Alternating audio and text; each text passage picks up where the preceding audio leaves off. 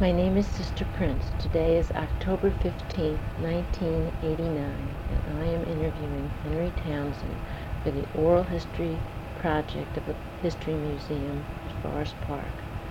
This information will also be used for the History of Black Music exhibit in February 1990. Henry Townsend is one of a handful of surviving blues recording artists from the Depression era. He has been a major musical force in, in the St. Louis School of Blues. His distinctive work on both the piano and guitar epitomizes the pre-war blues style of St. Louis, where he has lived for almost 60 years. That's okay. Henry, um, let's begin at the beginning and when and where were you born? Well, my birthplace is Shelby, Mississippi. That's where I was born. Mm-hmm. And when? Oh, 1909, uh, October 27. Okay. Um, we have a grandchild, is that correct? Sitting with us. Um, who was in your family? Well, who, who, my, immediate family, like Yeah. you know me, my mother, father, and so Mhm. forth. Well, my mother is from Old Media Town, and my father was Allen Townsend, and there was two brothers. Well, there was four of us, but uh, but uh, my sister, she she she didn't live too long after birth, so the, the, the two, the three brothers, well, the three of us survived. Let, let's let him sit right on you want him to sit next to you? Hmm? It's okay. Oh, you mad? That's fine. Well, he can sit there. Um, when did your, di- wh- when did your interest in music begin?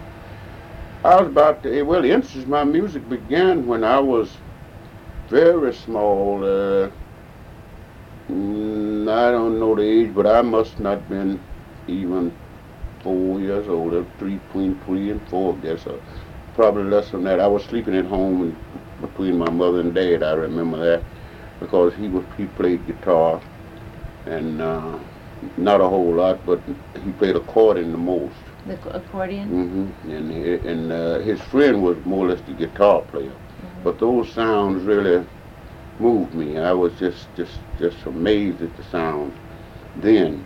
And as I grew up, well, it lived with me right along. So I became involved, like trying to do something about it. I guess I must have been about 14, somewhere in that neighborhood, 14, 15, something like that. And what did you do about it? Well, uh, I tried very hard to get onto a guitar, and I wasn't too lucky. Sooner or later, To get hold of a guitar? yeah, to get one to play, and sooner or later, it happened, and uh, I began playing the guitar, and of course, trying to play, and I had quite a bit of aid. I had a friend. Shut it down just a minute. Let me get Okay. How did you get hold of the guitar? Well, that part we're going to have to let go because I don't remember it. Okay. So uh, then I went to playing. I, I went to try to play, and a friend, friend that I knew at the time, his name was Harry. I don't really know his last name, but uh, we called him Dudlow. But his name was Harry something. And I knew him for years, and that's all I ever know. And he played guitar fairly decent. He played about two good pieces. And he taken and, and tried to teach me as much as he could. He did teach me quite a bit. And uh, it gave me a good start. And another associate of mine, even earlier than before I even had a guitar or anything, he was playing guitar. He was practically my age. And at that time, I was in Cairo, Illinois, but uh, he was living over here. And when I found that he was playing guitar real good, that, that just boosted my spirit towards it. So what I done then, after I came over to St. Louis, I, I seeked him out and found where he was living. and got with him. His name was David Pushfield, and he was extremely good guitar player. Pershfield? David Pushfield, like Perch Fish. Mm-hmm. That's where his name started. His Perch Fish is Pushfield. And uh, so that was some of the things that ins- inspired me to go ahead with this guitar thing. And uh, I uh, went as far as I could go with them guys. And I just brainstormed out and started getting guys that had different style stuff, you know, and Mm-hmm. picked up as much as I could. Uh, let, let me stop for a minute and ask you: Were your parents, either of them, did they did they do that for a living? No, That my- was ju- that was my, my, my father. That was just hardly could be called even a side time hobby because he didn't do it for, Mhm. for any, and not too much even for his pleasure. Um, all right. So you so you began seeking out other people. Was there a particular? How do you begin to learn the guitar? Well, the number one thing to, to, to learn the guitar, you've got to want to. And as the word can double up and say, you got to want to want to. really want to want to. Really? so that's that's one of that's the major thing there, because if you don't have the patience, it's impossible. That holds true with anything, and uh, it takes a lot of patience. takes a lot of patience to do that, because you you your anxiety is to accomplish what your aims is, and it doesn't come overnight. It's a long, drawn out thing. It's step by step. Well, we put it in another phrase. It's inch by inch, or if you want to leave it smaller than that, because that's what it takes. You can't do. You can't develop into. Some people are smart enough to develop into a, a good musician uh, in a sh- short period of time, but I could say two or three years would be an extremely short time, and. Uh, it would take at least eight or ten years to kind of mellow into it.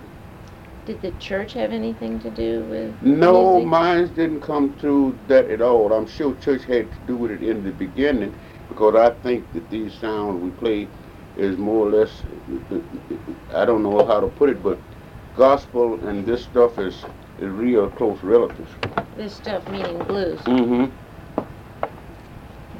It's real relatives. So I could say yes, it had to do with it, but directly influencing me as such, no. Mhm. And school. Regret to say, school had nothing. I I, I didn't have it. hmm Okay. I didn't get a school at all. I, I yeah, I did do a third grade school. So Mhm. that's all I. So the motivation really came from from yourself, From the, yes, from myself. and then the people you began to meet. Right. Okay, now now where you're 14 and you're uh, or you're a little past 14 and you've come to St. Louis. Well, no, I was in St. Louis way before then. Okay. I was in St. Louis at the age of nine. All right. so Your family moved to St. Louis. No. No. I came to St. Louis on my own. I left my family in Cairo, uh, avoiding being spanked hmm, at the age of nine.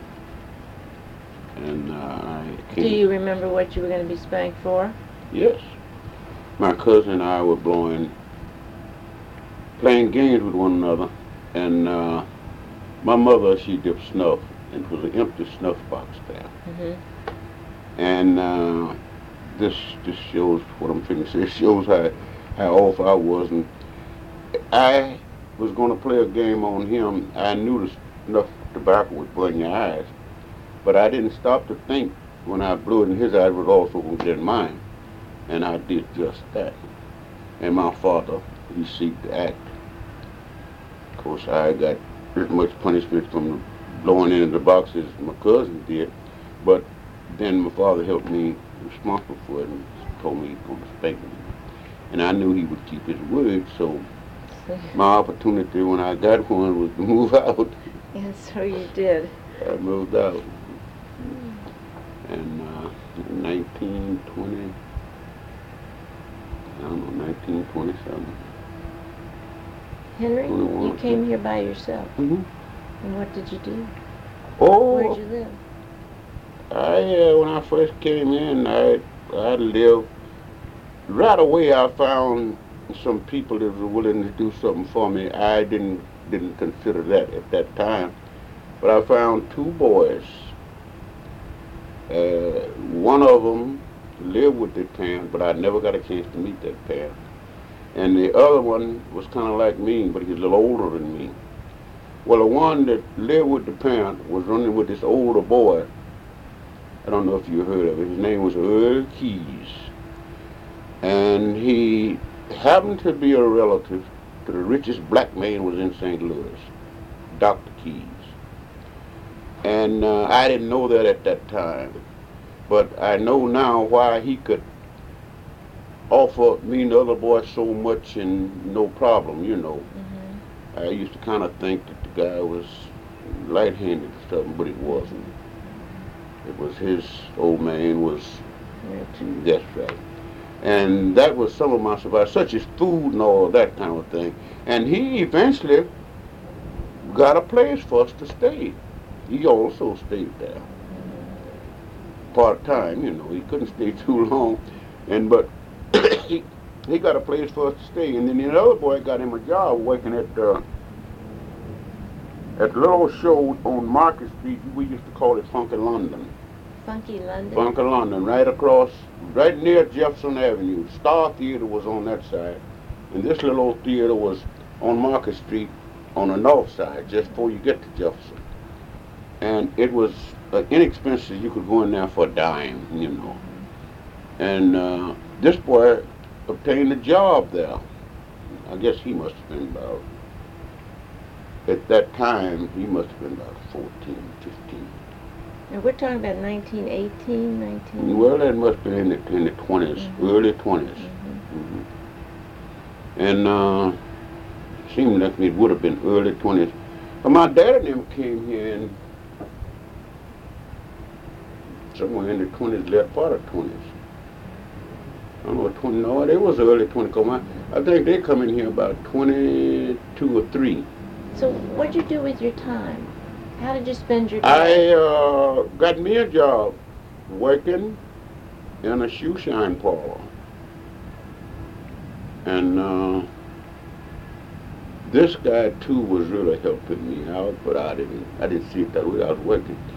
I found out that, that it wasn't he wasn't it just wasn't a job for me, that he was doing this for his own sake and mine. He he was selling alcohol and water in the back of the place, whiskey. And the shoe shine parlor was the front. And that's what I was running, the shoe shine parlor. And I noticed later on, when I'd run out of shoe polish, he'd buy it and bring it there, and I'd offer to turn in the money. He told me, no, you ain't made enough, just keep it. Well, then later on, I caught on to what was happening. You know, at that time, early part, I didn't know, you know. I was just being fair with my boss. My boss there would take the money. So I began to read between the lines. But I still held on to the job, and I survived off of that job for, oh, at least two years. I was on that. That was run by a very, used to be a very prominent man in the city of St. Louis. At that time, he wasn't so prominent. E.B. Kuntz. Coons? Mm-hmm. You know, he had an undertaker, you know. He was very prominent. Is that with a C or a K? The K. Okay. Mm-hmm. And uh, Now on the side, at night, were you uh, playing music? no, no, no, no. I hadn't got into the music. This is see, we now we're talking about the nine-year-old boy coming out of Cairo up here. Mhm. These these are the times we're talking about now. I hadn't got to the music yet. I uh, When did you get the guitar? You said you Oh. got it, but you can't remember how. Was that here or was that was here. Okay. That was here. All all the rest of my life after I left home happened here, except times after things got settled down and my parents found where I was and they come over here. Then I would go backwards and forwards to my to the day home down there. See my my my all of my people.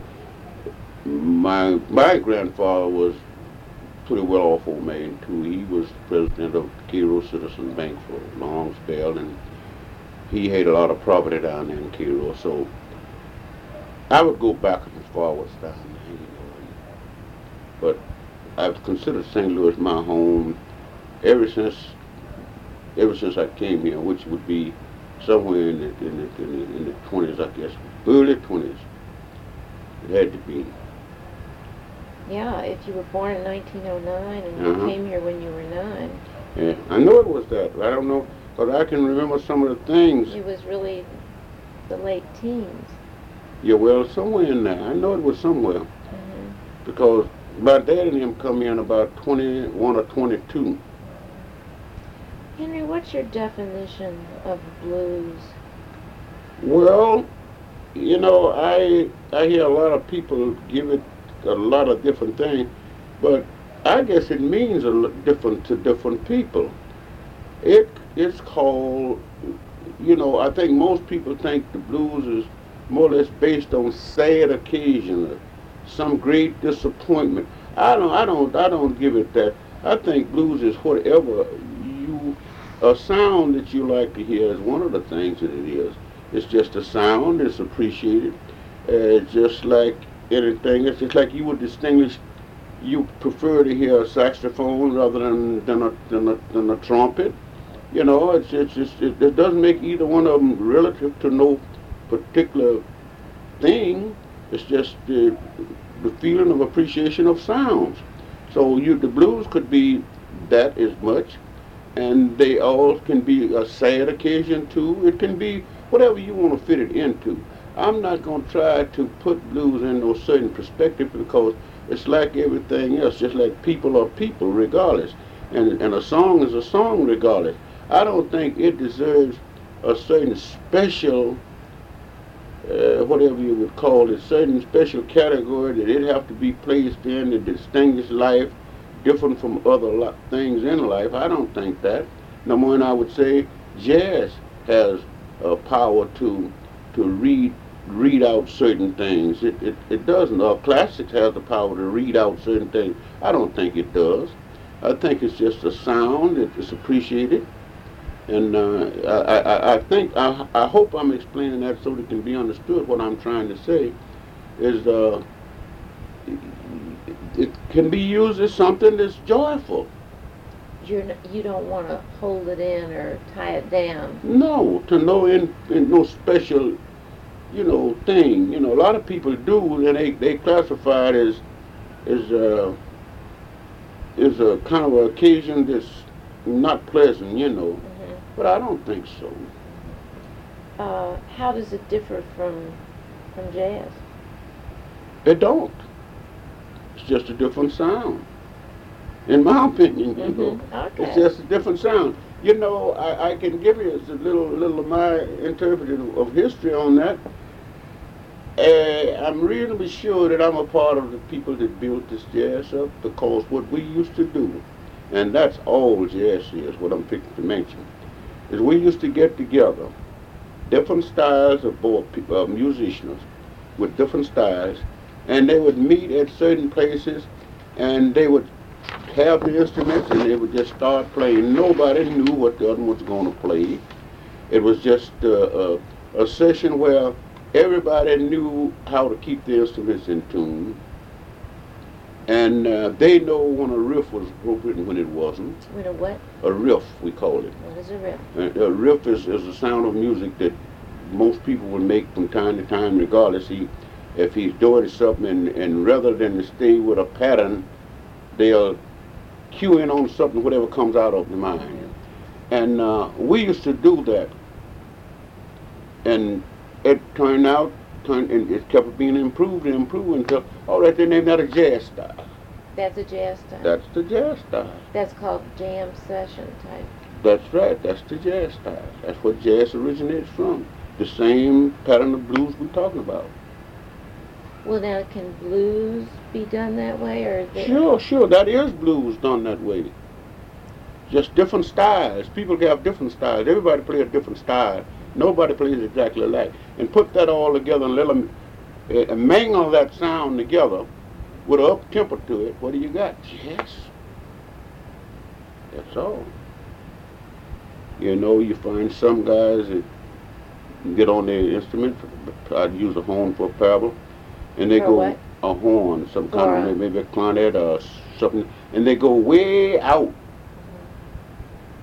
I've known to say some of the some of the musicians could go from the low, middle C to high C. You know. Well, now the fact is, I don't I don't think even yet that that's even written on any paper that they could read from.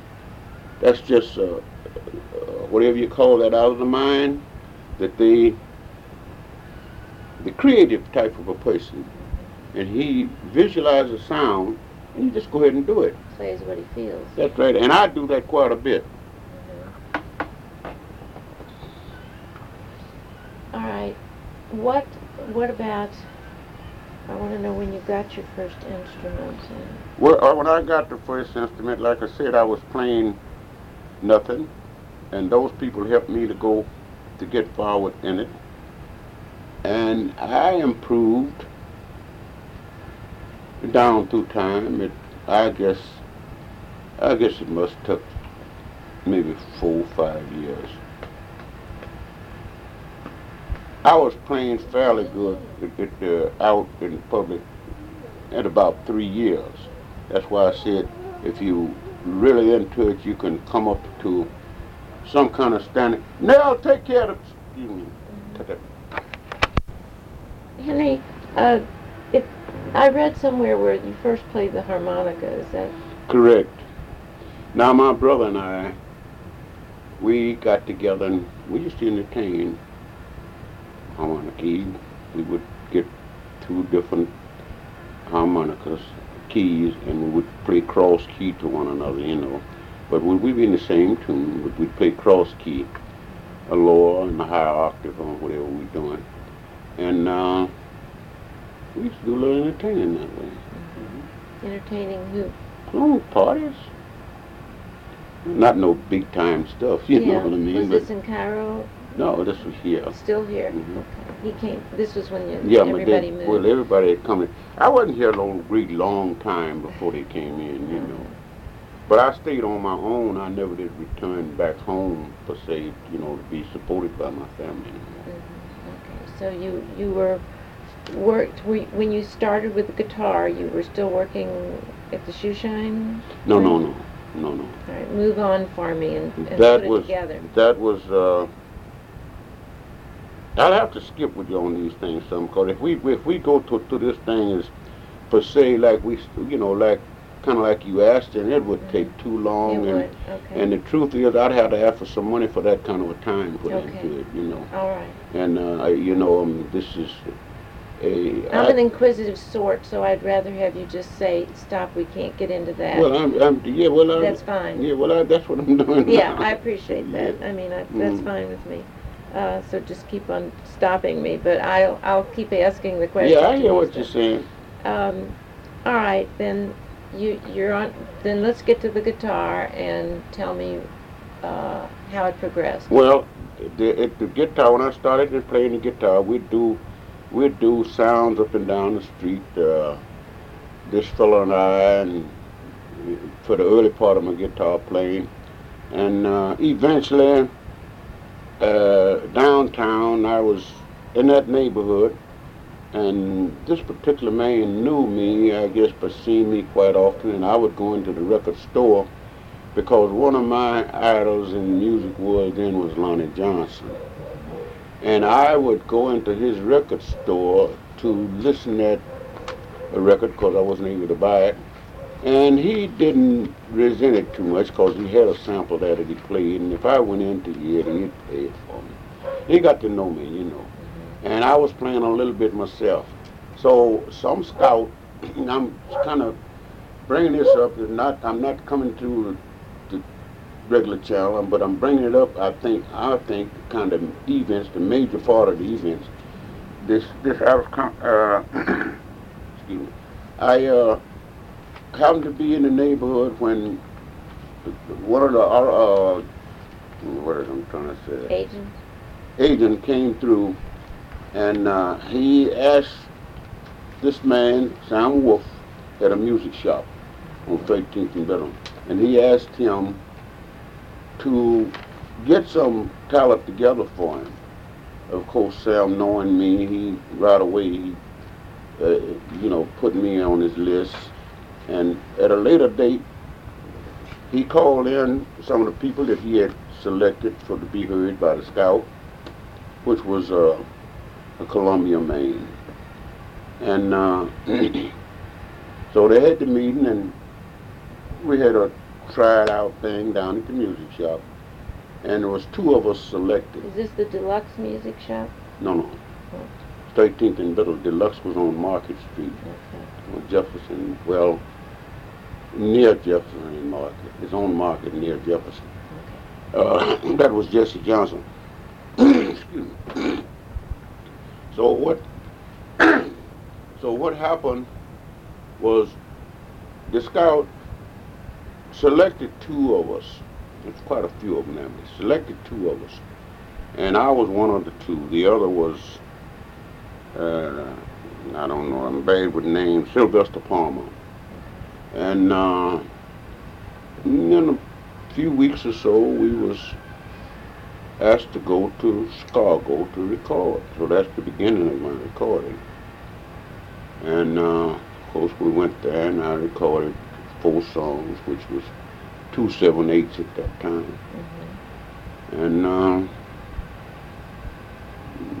I think they gave me some kind of money. It wasn't enough to get out of sight, but but it was something, you know. And at that time, me being a kid, it was okay with me. I didn't know any better. And uh, then later on, I was called back to do four more songs. So I went back for the same thing because I didn't know no better, so I went on back. And I think to give me less that time than you did at first, which is When you say you didn't know better, does that mean financially? financially I didn't know better. What I, I was just glad, and, and right now I think of it in terms, maybe it was all right. Uh, it wasn't really all right, but I mean, for what I wanted, maybe it served my purpose, because I wanted the prestige, the, the, the, you know, the fame and the respect from the people as a musician. And of course, I earned that and I got that, you know. But money wise, no, Yeah. no. And uh, so then I didn't record though for them anymore. I'm not sure if I was even invited again to record. That label was Columbia. Columbia, Mhm. right? And at that time, I guess, um, I could guess and be almost true. I don't think was any any black, maybe one black male or less. I don't know if any any, any black male was recording on that, you know, because it was it was a segregated. You know, they hadn't just hadn't used no no no blacks. So you felt pretty fortunate. To be yeah, one of the face, you know, one of the face, at least to be recording for 'em. I thought I thought it was a milestone, you know. And it gave you some status. That's right. hmm Now RCA had had a few in it, but Columbia did not. And you had to go to Chicago to, to record. Had there go was to- nothing, was there nothing. anything going on here? No, no. I'm sure they didn't have no studio here. Uh, the studio there was, of course, that would long stay in my mind forever. Address and everything else. Being the first time, excited as I was. What was it? 666 Lakeshore Drive, Mhm. right on the lake, you know. Did they treat you right? Oh, as far as being treated like a human, yes. But of course not not- when it comes to money. Well, did did anyone? You said you talked about Sam Wolf, and he was an agent or a. yes, he, he, he- he become an agent through this, this episode we talking about. He wasn't at first. But did anybody that you knew here, anybody older, try and give you any pointers about no, an agent? no. I was totally in the dark all the way through. all the way through. all the way through the, all of these episodes we talked about, totally in the dark. Only my knowledge is what was available to me. Now I'd like to go back and try and pick up on before the recording. Where were you playing at night, and I thought we mentioned we were doing it up and down the streets, up and down the streets? and that was all. I no club activities. No clubs, No, no club activities at this time. just What do you mean then, up, up and down the streets, just out on the sidewalk? Out on the sidewalk, we would we would gather gatherings around out on the sidewalk. This is our sound, and the police come up and disperse the crowds. Uh-huh. We'd go to another corner and do the same thing. And then occasionally we'd go in, they'd give a little house party somewhere and employ us to play there. Mhm. And we'd go in and play at the little house party. Two dollars a night maybe or something like that. That was a whole lot of money. All right, and you picked up the piano now, right? Well, that was later years now. Now we're dealing with the time that I'd already recorded quite a few, with quite a few people I'd already recorded with uh, Roosevelt Sykes and uh, with guitar, and that's how I come into the piano. Mhm. Of course, he was a piano player, and we done a little swap there. Okay. I taught him my expertise on the guitar, and he gave me his on the piano. Uh, I've got a list of people here that uh, I'm going to run them through you, and I, I know we're they're probably from different times, Mhm. but might as well do it now. Um, blues pianist, uh, somebody named Speckled Red. Is that Mm-hmm.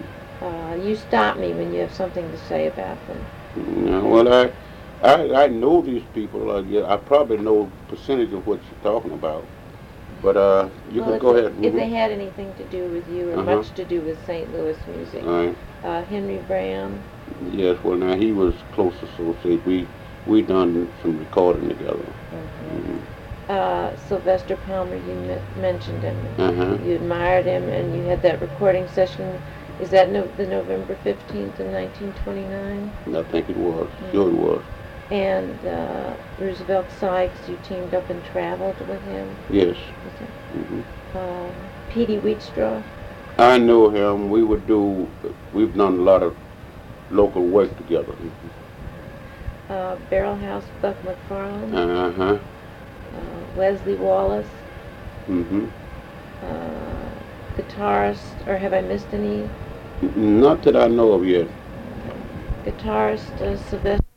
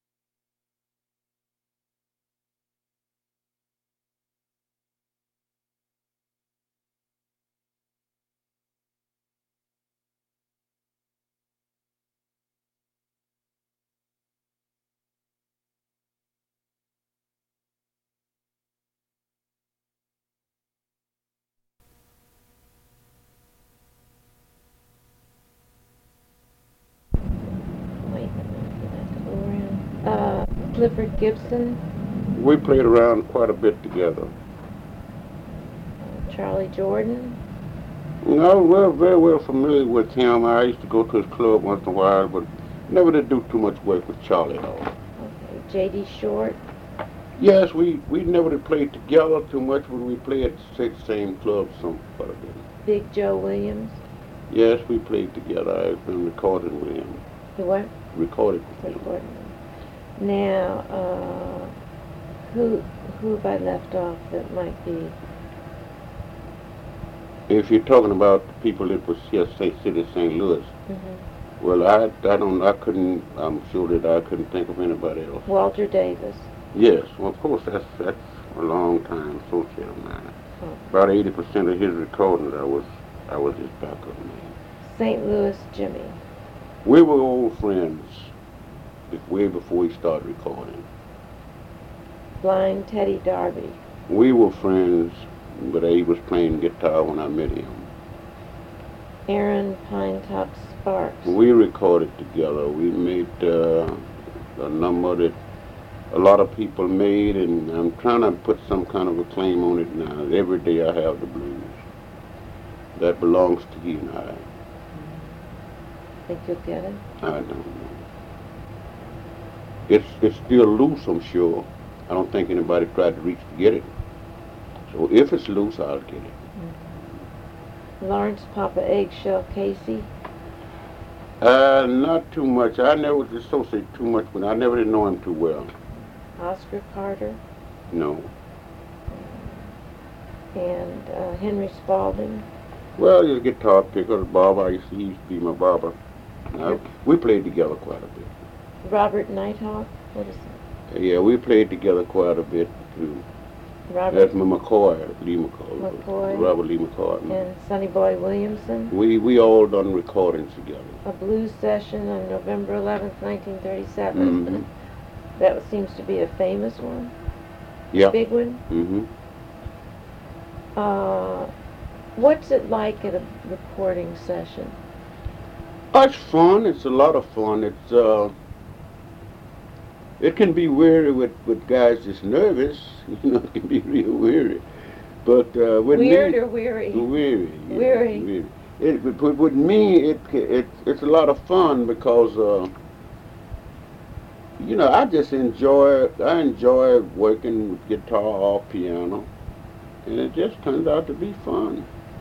You you have a good time. Yes. I always did like to, whether it's music or not, I, I always kind of like to put some kind of pleasure in whatever I was doing. You know, I find it keep it from being boring. It makes it much easier when you can get some kind of enjoyment out of it while you're doing it. Um, how about the singers? Singers? You were a singer too. You are a singer. Well, yeah, I've done some singing. I it took a long time for me to want to come out with it. That's why I got quite a few songs is out there that I didn't do myself. You know, hmm as, as a writer. But uh, then later years, I come, I got up enough nerve to try to sing something. Well, we're going to get to that. I, there's a Mary Johnson, and Edith Johnson, and Alice Moore, and a Bessie Mae Smith. They're all those? Yeah, I know all those people. Edith Johnson, of course, as you probably have recorded, was Jesse Johnson's wife. And um, Alice Moore, I didn't know, uh, she, I don't think she was ever had married a husband or not. She died kind of a young lady. And uh, Bessie Mae Smith, I don't know whatever happened to her. She went on to Chicago or something or something. Disappeared from St. Louis. Now, did they they had to go to Chicago also to be recorded? Well, most of them had to go to Chicago. There was no recording studio here. That it was, you know, that, that handled that kind of a thing. I'm sure hmm there were studios here, but I, I, I don't think they would would handle that. Somebody I read somewhere that it said that your your early guitar had sort of a country style. Is that Mm-hmm. how has your style changed? Well, it's kind of hard for me to to, to to to tell, but I do know that some of the stuff that I was doing way back, uh, I I couldn't I, I can't I can't find it now to work with. I mean, it's just not there with me anymore.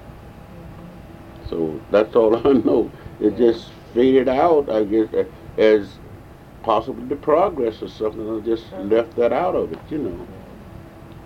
So, you know, I look back at it and say say it like this: when I I was doing as best I could, but now that I know what I was doing, it wasn't sufficient for me. It didn't have. It was unique, but I guess that's what made it unique because it wasn't a pattern of of of, of, of music that was totally accepted. It was just something that I don't know how to put it, but it was a style that I it was uh, all a created thing, and I guess that's what made it unique. so And and you just it sounds as though you just play what you feel. right, And if as it changes, it changes and right. Because now, since since I I be working with different people, it calls for a little more than that. It calls for cues and and and, and an open ear to the other fellow, so that you can stay intact. Now, like last night, there were three of us playing together. Oh, did you play in that? Mhm. night? I wasn't advertised, but I was there. Oh. See, that's what I'm saying now, sister. I had done last night, Now and I got a check in there for three hundred dollars, sitting there. You see, well, that's what I'm saying. Now, no money's being involved here, so that's why I'm saying it's limited to how much I'm gonna you know, give you, we're unless you can about give me a little piece of cake. for the sake of the tape, we're talking about playing. You tell you say where where you played. Explain. okay, well, I played for what I don't know the name of it. It was uh, Black it was dr- music. Black music, yeah, conference. of a dramatization of the Jonesboro case. That's what it was. And our background music is what I was doing. Mhm. hmm There was three of us doing that. There was uh, Yank Rachell, which they brought out of uh, Indianapolis. He used to be here, didn't he? Yes, he used to be here. And uh, Leroy Pierson, which you hear over, what's that station out to Umpson? Yeah. and uh, myself, because I wasn't uh, in the beginning considered because no, I hadn't, I hadn't been agreed to do so, you know, and uh, so that's we done the, we done a little background setup for this thing. So you really feel like 300 was not very much? Mm, wasn't a whole lot, but I mean I accepted it. Mhm. If I accepted it, it had to be all right. I mean, that's what I said was all right. It's all right, because I it wasn't a lot of work. I didn't play ten minutes total. You know, about a half a minute, and then about maybe three quarters of a minute, and then a minute, and when it's all over, it, it five minutes would have been. Fifteen minutes, I said, would have been off just about all I've done. Well, you can't ask for no for an arm and a leg for that. So we've talked about you have a particular sound and how did it develop, and it it just when you say you listen for other people's cues, has has playing with if you're playing the guitar and you're playing with the piano and uh, what else would you be playing with a, a bass or Mhm. whatever, uh, has it changed like a trio or a quartet in the earlier days playing with somebody as it does today? Is it similar? Is it the No, same? it's about the same thing. It's about the same thing playing with somebody.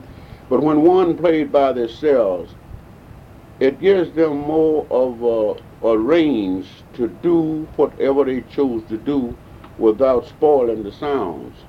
Because they don't have to stay synchronized. Mm-hmm. They can, if they want to do 30 bars, they can go ahead and do 30 bars. It, it don't concern nobody but themselves. Mm-hmm. And unless they hit a, a note there that fouls the, the, the, the, the tonics that they in, why, they're okay. And nobody can say it's wrong because it's their own creation.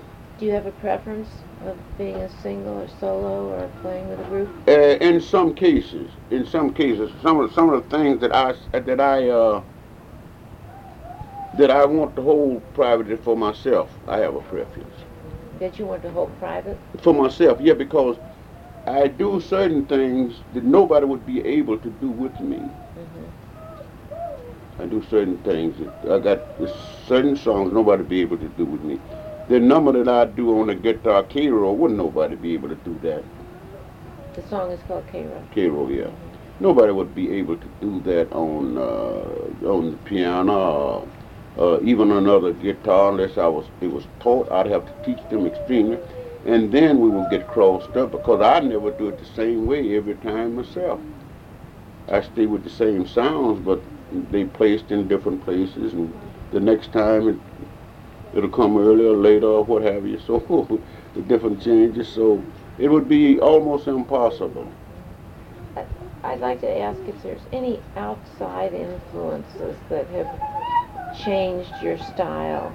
Uh, are you aware of any? Some people get, you know, if the social changes or this. Mm, No, I don't know of any outside influences has changed me.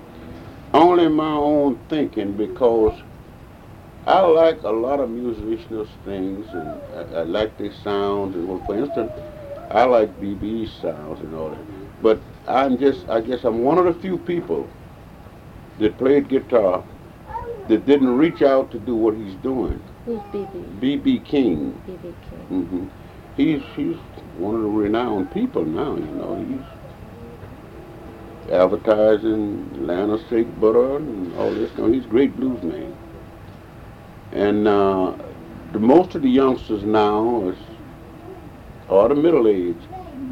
When you hear them, you'll hear BB King and all these sounds. You know. hmm Well, I'm one of the few that I stayed with Henry. I had done some more creating sounds and what have you, yes. Still do it. But uh, I stay with Henry. And my feeling puts me this way. If I'm executing or playing, and whatever, it depends on where I'm playing. Well, it depends on quite a few things. But I can, I know my guitar. I know the neck of the guitar. And I know where I can, I know where the sound that I want is simultaneously. I don't have to feel for it, watch for it, or try to find it. And if it comes up in here, I can pass it on just like that. And if it, if I got the feeling there, you hear me perform real well. But if I'm not, then like anything else, you can't push yourself off the bridge if you don't want to go over there. So that's it. Uh, you explained that very well. Thank you. Mhm. Do you hear Henry sound in other people? Yes. Yes, I hear it not often, but I hear it quite a bit. Uh, for instance, this young man we're talking about, Leroy Pierson, he's done a lot of copying from me, which I'm proud of. Yeah, you that's a compliment. And uh, I it's a guy that's just done just done uh, one of my one of my numbers off of the album, John Mayall. He done one of one of my numbers off the album. My wife sang it on on uh, Nighthawk label, and of course I'd done it for RCA years ago. That's why I'm holding the the, proper copyright on it. Uh, he didn't know. He didn't do his research. He gave the copyright to somebody else. He, he mentioned somebody else's name. I say. He said it was Walter Davis, but it wasn't. Walter was there with me when we made that. And he was. It was a session that he was in, but it wasn't his. It was mine. So it's plainly to see. So I'm waiting on that to come through. I'm gonna have to get in touch with John to see what he got for me. Well, that's good. Um, was St. Louis a good place to develop your music? Yes, St. Louis is a good place to develop music. Well, I could say just about anyway. If you really, if you really want to go for it, you can go ahead on for it, and uh. You could go for it and uh, concentrate on what you're doing yourself. See, you know, and the more silence you have in doing these kind of things, you, the better you can work yourself. Yeah, see, to develop music, you have to you have to get into your own what is sanctuary or whatever. You have to get in your own place and and, and, and concentrate on on doing what you want to do. If you hear, if I hear a sound, I'm not as apt to do it now as I used to be. If I hear a sound, just be sitting here and not thinking about it, and happen to hear a sound, I get up and go get my instrument. You hear it in your head. Yeah, I'll get up and go get my instrument. Then I run across that sound a time or two, So you got it. enough to for me to to hold it, you know. hmm Now there's a problem that I have holding something so I can repeat. I'm not able to do it. What do you mean? I hear something, I do it. Well, I can give you a better parable than that. I don't have a single album that I can play a whole song off of, my own stuff. I don't have a single song on all of my albums that I can play the whole song. Now you know what I'm trying to say? I just don't remember. Guys can Oh. do their song and request to come back and sing it. I can't. oh. Just a joke Each, me. each each one is unique because it's because it's the way you play at that time. Yeah, yeah, that's right. It's different. Well, I liked what you said in uh, uh, Sweetheart and Blue in the book that some of these guys, if, if the sheet music uh, blows off of the, they can't play the song. kind of a joke thing, but my wife was involved with that. You know, it's, it's kind of a thing about it. Yeah, you know. So, of course, some of the some of the sheet music people have up, that's more or less shams. You know, it's it's a classic act, not not for real. They rehearse the stuff. They get it down pat. They know where to come in at. Now, a few people will sit there and, and if you're not familiar, and, and sight read it all. But the majority of them don't bother about that too much. They probably studied, and after they get it pretty well pat, they know what they're doing. So they ain't, and uh, it's just it's it's kind of obsolete anyway. See, the age is come now. If you're doing something somebody else has already wrote, it's got to be a second-handed thing, ain't it? So Your, you mean your type is obsolete? Your style? No. Music reading is obsolete. Oh, okay. Absolutely, it's a waste of time for sending your kid. Not really because it gives a, it gives the kid a more insight on what they're trying to do in the music world. hmm But each musician that wants to get anywhere got to be creative, not what that book said. What Beethoven wrote, and blah blah blah, and he's going to do Beethoven. That's been heard billions and billions of times. How well you can do it don't mean too much either. You got to be creative, like Beethoven was. How do you feel about well your educational background as far as was was the street and the other people and picking up sounds Correct. inside yourself and it was all a personal kind of a thing. What about the people who go to school go to a place like Juilliard and they you know how do you feel about that kind of Well, background? uh, uh, that, that's fine. You know, I wish the minute day that I'd have been cultivated in the music field. It would have given me a greater, a greater advancement, but not for to sight read. It would have just given me um, uh, quicker. I would have learned quicker about the r- relatives of, of notes in one another. You know what I mean? Mhm. and how to build chords. I'd have learned that all together quicker. But uh, for me using it for to back myself up in playing, it probably wouldn't have done me no good. I tell you why I say that. There is people that's got all the knowledge that they can can be acquired in music. And they couldn't entertain five bullfrogs down on the river riverfront. But they got all of that stuff here. Yeah, But it don't belong. They don't belong to the entertaining field. it's theorizing it, not That is right. So that's what I'm saying now. But see, the person is gifted to handle this kind of a thing already, and when he gets some music education, sure, it gives him a great advantage. I'm not necessarily complaining or kicking on the uh, the guys that write songs and put their notes and all that, and Mhm. playing. I'm not kicking on that. Nobody could think be that stupid. But the fact remains, it's not what's in demand. It's not what's in demand.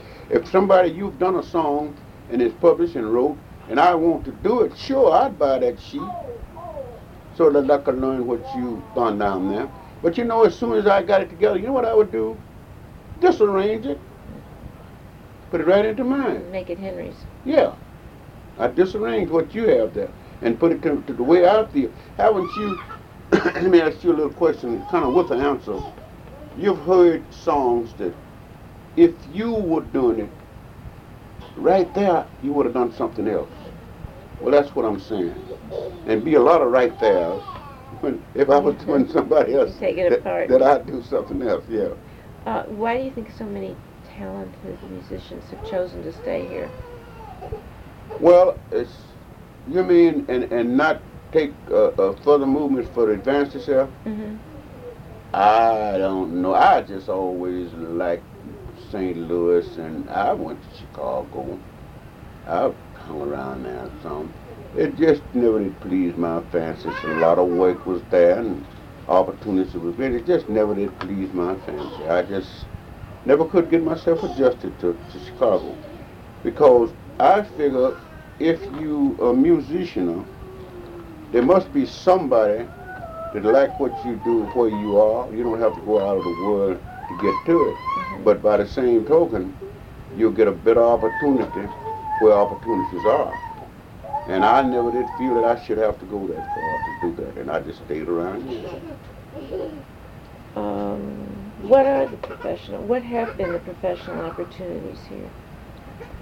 Well, not too many that I know of in the music world. Not too many that I know of. Of course, eventually I refused to move out of town for any purpose at all, and I brought some of the studios, some of the people here to do some recording. I think I'm one among the few people did that that caused them to start recording blues sounds in the city. When did they do that? Oh, back in the back in the fifties, I guess, maybe the late forties. I recorded in the fifties. Do you remember who came here? Mm-hmm. Uh, I don't know if I'll be recording. Sam Chatters. Chatters. Sam Charters. mhm. I think he's an England man. I think he's out of England somewhere. Did you ever have an agent? No, I never worked with agents. Never did. Own agent. You want to tell me why? Well, the the agents by the time you see, I always wanted to be my own. And the minute you sign up with the agent, you're not your own anymore. You move when you say move. And uh, you you you'll have a range agreement and he can give you a price range that don't suit your fancy at all. So you can't break your contract, you gotta move into it. Mm-hmm. And of course, he's going to give you better contracts because he gets a percentage of it, mm-hmm. but not always. He might be hunting him some glory with some other company too, and you're gonna you're gonna be his tool to be used for to get this.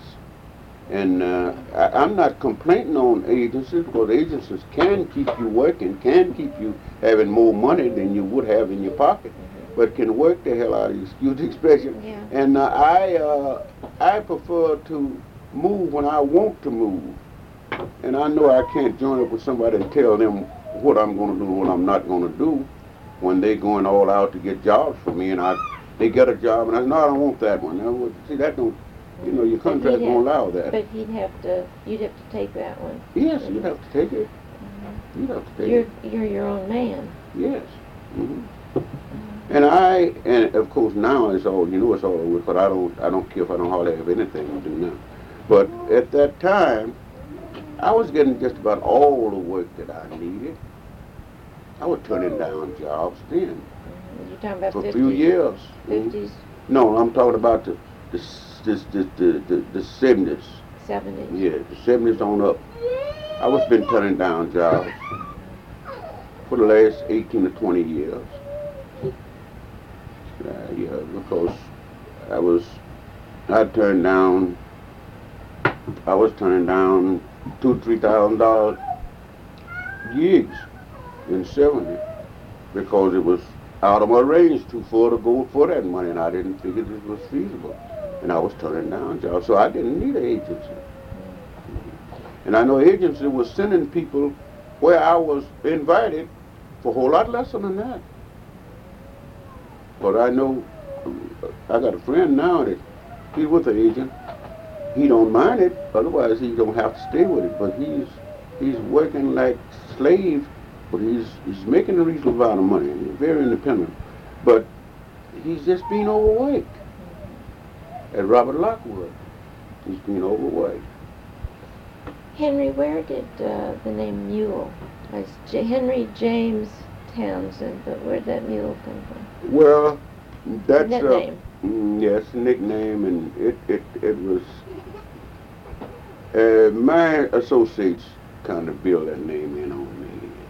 Kind of a guy that, uh, you know, I always was the fellow that, if it wasn't the way that I thought it should be, I didn't hesitate to say yes or no. And if I said, like I tell these kids when I say a thing, I really intend to say what I mean and to mean what I say. And I don't have no desire, after I've thought it over third, I have no desire of changing it unless they can bring me some awful, awful convincing.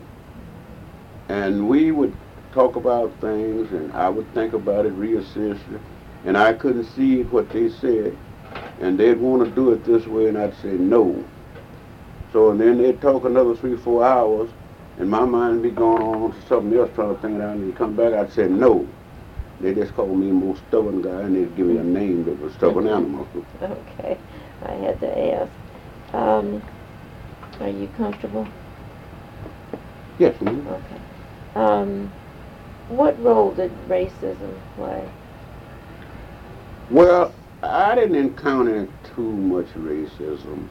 You see, musicians, they somehow, I don't know, if they are known to the object that they were musicians, they kind of get them what they would call a benefit of a doubt at that time, you know.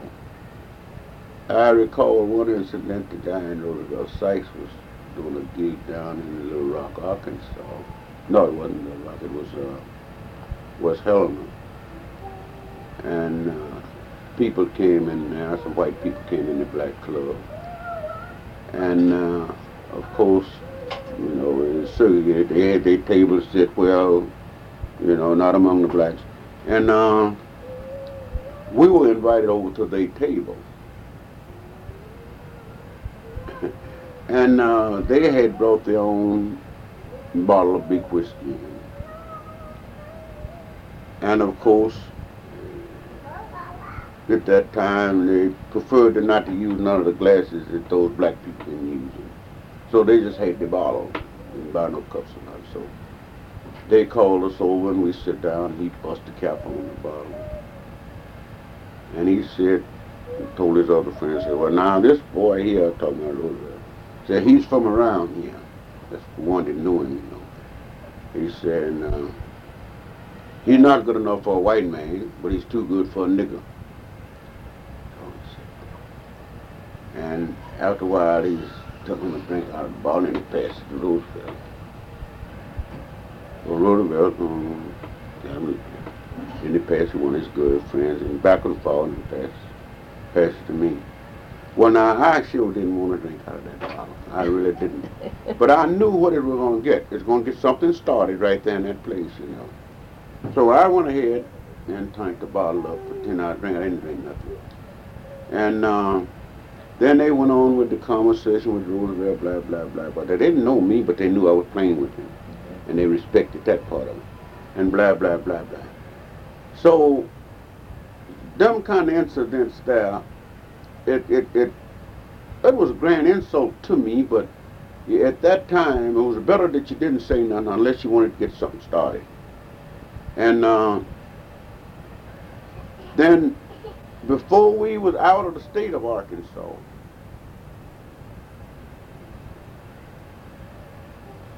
we were arrested and put in jail for we don't know what it's for about now. Later on, we find out that they had us accused of being somewhere and done stole some money, and we wasn't even in the neighborhood of that place at all. So that could be proved so easily they had to drop it, but that's what they done to us. I thought about that last night when they dramatizing that at Greensboro Case. Scottsboro. Yeah, Scottsboro. And uh, so we we well, the arresting officer snatched Roosevelt's hat off, stomped it all on the ground and everything like that. And of course, the the thing turned out real peculiar. Roosevelt's brother, Rufus, was already incarcerated. But he was relieved from confinement and was working for the high sheriff, driving high sheriff all. It's a peculiar thing when it happened. And when he found out that they had Roosevelt and I in there, he went to his boss and told him what had happened. His boss calls up and tells them to turn them people loose.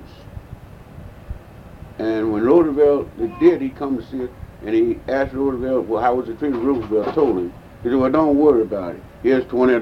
Go on and get your hat. So, you know, those things, it's an incident, something that probably never happened again, and probably happened quite a few people with people, a few times with people, but Well, the racist at that time was very, very much standing way out, as you probably heard or know. It was standing way out, and uh, but the musician could get away with it. He could mix and mangle. why? That I can't understand. I don't know. I just don't know. But he could. Certain respect, a certain I- status?